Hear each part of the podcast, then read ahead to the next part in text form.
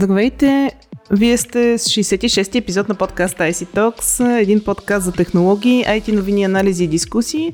Аз съм Майя Бойчева, а гост на IC Talks днес е Владимир Владков, главен редактор на Computer.bg.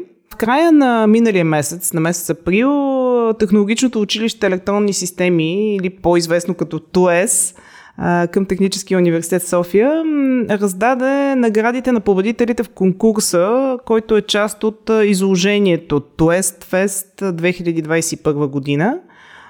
Над 30 награди бяха раздадени в категориите, но какво точно се случи, какви бяха наградите, кои бяха победителите най-вече, ще ни разкаже Влади. Заповядай, Влади. Здравейте! Всъщност събитието а, мина под мото 48 часа, т.е. и а, освен а, самите проекти, които бяха представени и всъщност се задаха за тези награди, целта на организаторите на това интересно събитие беше и да представи възможностите на самото училище за обучение, по какви теми работят, как се развиват учениците, какви знания придобиват, как могат да се развият и след това, тъй като голяма част от менторите на, на самите ученици и на проектите са бивши възпитаници на ТОЕС. Част от тях и работещи вече в а, големи фирми и също сред а, спонсорите на, сам, на самото събитие. И интересното е, че имаха и специална тема защо жените биха се насочили точно към такива технически специалности. Специална дискусия си беше организирана с а, две момичета, които бяха сред ръководителите на а, самото събитие, показваха и обясняваха, че колко им е интересно и колко а, не се чувстват пренебрегнати, така че много интересно събитие извън самите проекти. Каза а, възпитаници, много интересно в а, каква област се развиват а, след като завършат а, възпитаниците на ТОЕС. А, много са във фирми, спомена. Ами голяма част наистина продължават в, а, директно в фирми, а, тъй като аз поне това, което видях като ниво на проектите, особено впечатляващи, примерно в а, категория компютърни мрежи, беше, че спокойно биха могли да започнат на доста висока позиция, като примерно система администратор в интернет доставчик или дори по-голяма компания. Тоест нивото на знание е много, много високо като технологично. Сега като бизнес ниво не мога да, не мога да определя. Също така не са споделили дали биха продължили никъде висше образование, но а, имам усещането, че технологическо и техническите знания са ги придобили. Оттам нататък висшето образование би им допринесло повече от гледна точка на, на теория и от гледна точка на по-комплексни знания за развитие на, на мрежи, на технологии, на софтуер, не просто писане на код или, или нали, справяне с някакви а, текущи проблеми. Така че се надявам, че голяма част ще продължат да, да учат и по-нагоре, съчетавайки го и с работа. Както се вижда, всъщност част от проекти, които бяха представени са техни дипломни работи, така че те явно успешно съчетават а, учене с, с проекти, с, практика. с практика и а, успяват да си разпределят времето добре. Ами да минем на проектите, да, да очертаеш най-интересите, които си направи впечатление, да разкажеш и за тях и за победителите въобще. Да, честно казвам, аз почти не видях слаб проект в, във всичките 69 проекта. За да ги разпределят все пак по някаква тематика, организаторите ги бяха класифицирали в, в три отделни категории, макар че някои попадаха и между категориите. Най-голям брой са проектите в а, тази категория роботика и а, микрокомпютърни системи. 35 проекта от общо 69, като тук имаше най-разнообразни вариации от тема автоматизация на умния дом, т.е. как да си намалим сметките за парно, как да управляваме дистанционно и от през телефона, климатик, умни контакти или други такива свързани устройства. Сега част от тези неща вече ги има като, вече като готови продукти, включително и български фирми ги разработват и ги продават, но и също е хубаво, че ученици се занимават вече с такава тематика и представят почти завършени решения. Дали ще се внедрят на практика е вече отделен въпрос. Имаше интересни неща, свързани с а, забавни роботи. Примерно един чатбот, с който да, да си говориш, който да те насочва или пък а, друг а, сензор, който да, да установява каква е влагата при растенията. Имаше и а, няколко проекта, които са свързани с, с музиката. Всъщност бях ученици от по-долни класове. А, как да извлечеш информация за дадена песен. Всички знаем, че вече има доста приложения, но явно продължава да се разработват подобни неща. Имаше, мисля, че дори включително за игра на шах. Но ме лично ми направи впечатление, тъй като с този домашен офис често се, занимаваме с вашите любимци. Та имаше на едно приложение на ученик от 11 клас, а, а, което да бол тролър се казва, така че кучето се занимава нали, с, с някаква топка или с нещо друго, без ти да се налага да я хвърляш или да го занимаваш, малко от малко. Дистанционно за куче. Дистанционно. Ами не, то да, игра, която все пак да го занимае, докато ти се опитваш да свършиш някаква работа вкъщи. Така че това също ми се видя интересно.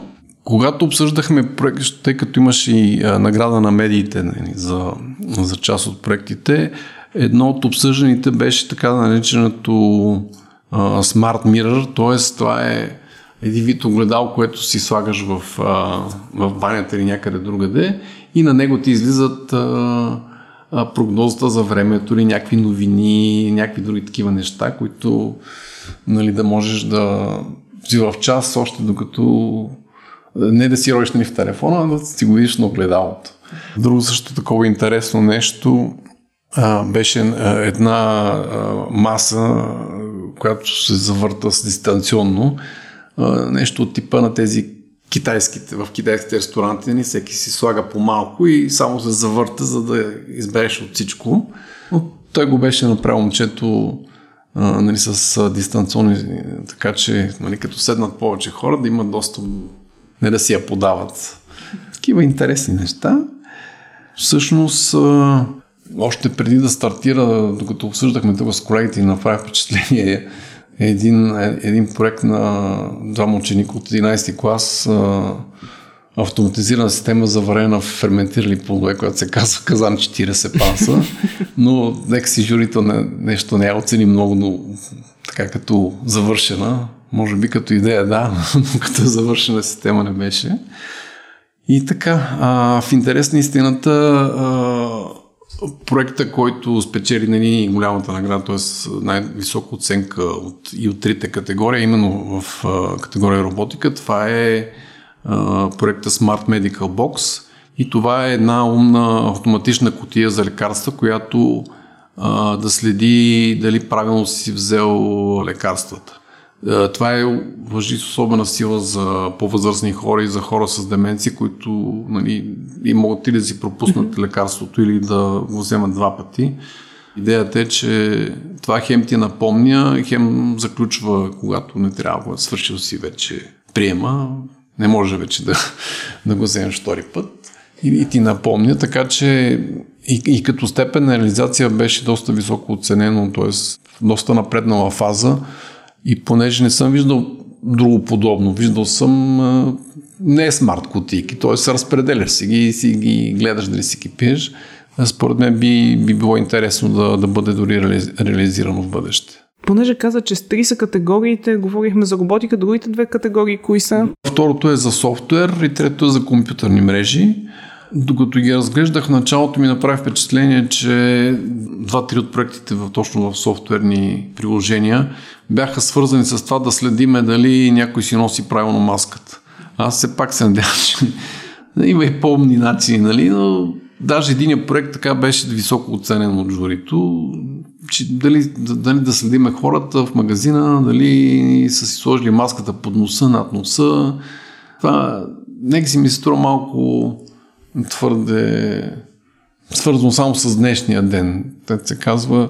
Да, определено е свързано, но пък особено в големите магазини, където обикновено охраната следи или да. следеше доскоро за това нещо, би било полезно. Да, Предполагам, но някакси малко твърде, твърдо актуално, така да кажем, като тематика.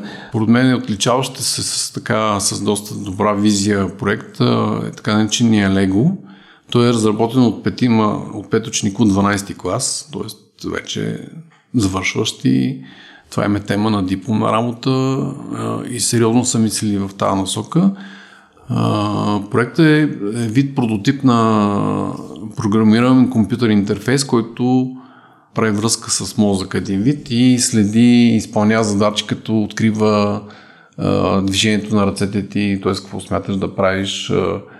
Принципът е, че разчита мозъчни електромагнитни вълни, на този принцип действа, като степен на завършеност и степен на, на, на готов проект журито го беше оценил доста ниско. Но в интерес на истината, това е тематика, която се занимават, да се казва, много по развити научни институти с доценти, с професори. Включително в България нали, се разработват такива неща, но вече на доста високо ниво. Тоест, това е едва ли не тема за докторантура или за професура. Да не говорим, че нали, реализация пък на такъв проект едва ли по силите дори на някои от българските институти, е по-скоро на някаква голяма компания, съдействие, да разбира се, с такъв научен институт. Но е факт, че учениците са захванали с нещо и мислят в тази, в тази посока. И ако продължат образованието си, примерно в България, в някой а, голям а, университет на Запад а, и продължат да се занимават с тази тематика и им е интересна, биха могли да постигнат успехи и да чуеме за тях скоро. Интересно е, а, тъй като част от компаниите или повечето компании спонсори са IT компании, нали така? Да. Те припознаха ли в някои от проектите някакъв свой бъдещ продукт? Искат ли да по някакъв начин да се ангажират? Имаш ли представа? Да, аз понеже слушах, когато даваха наградите, те всъщност всеки от проектите и всеки от спонсорите даваше своя награда на някои от проектите. Някои проекти събраха дори повече награди.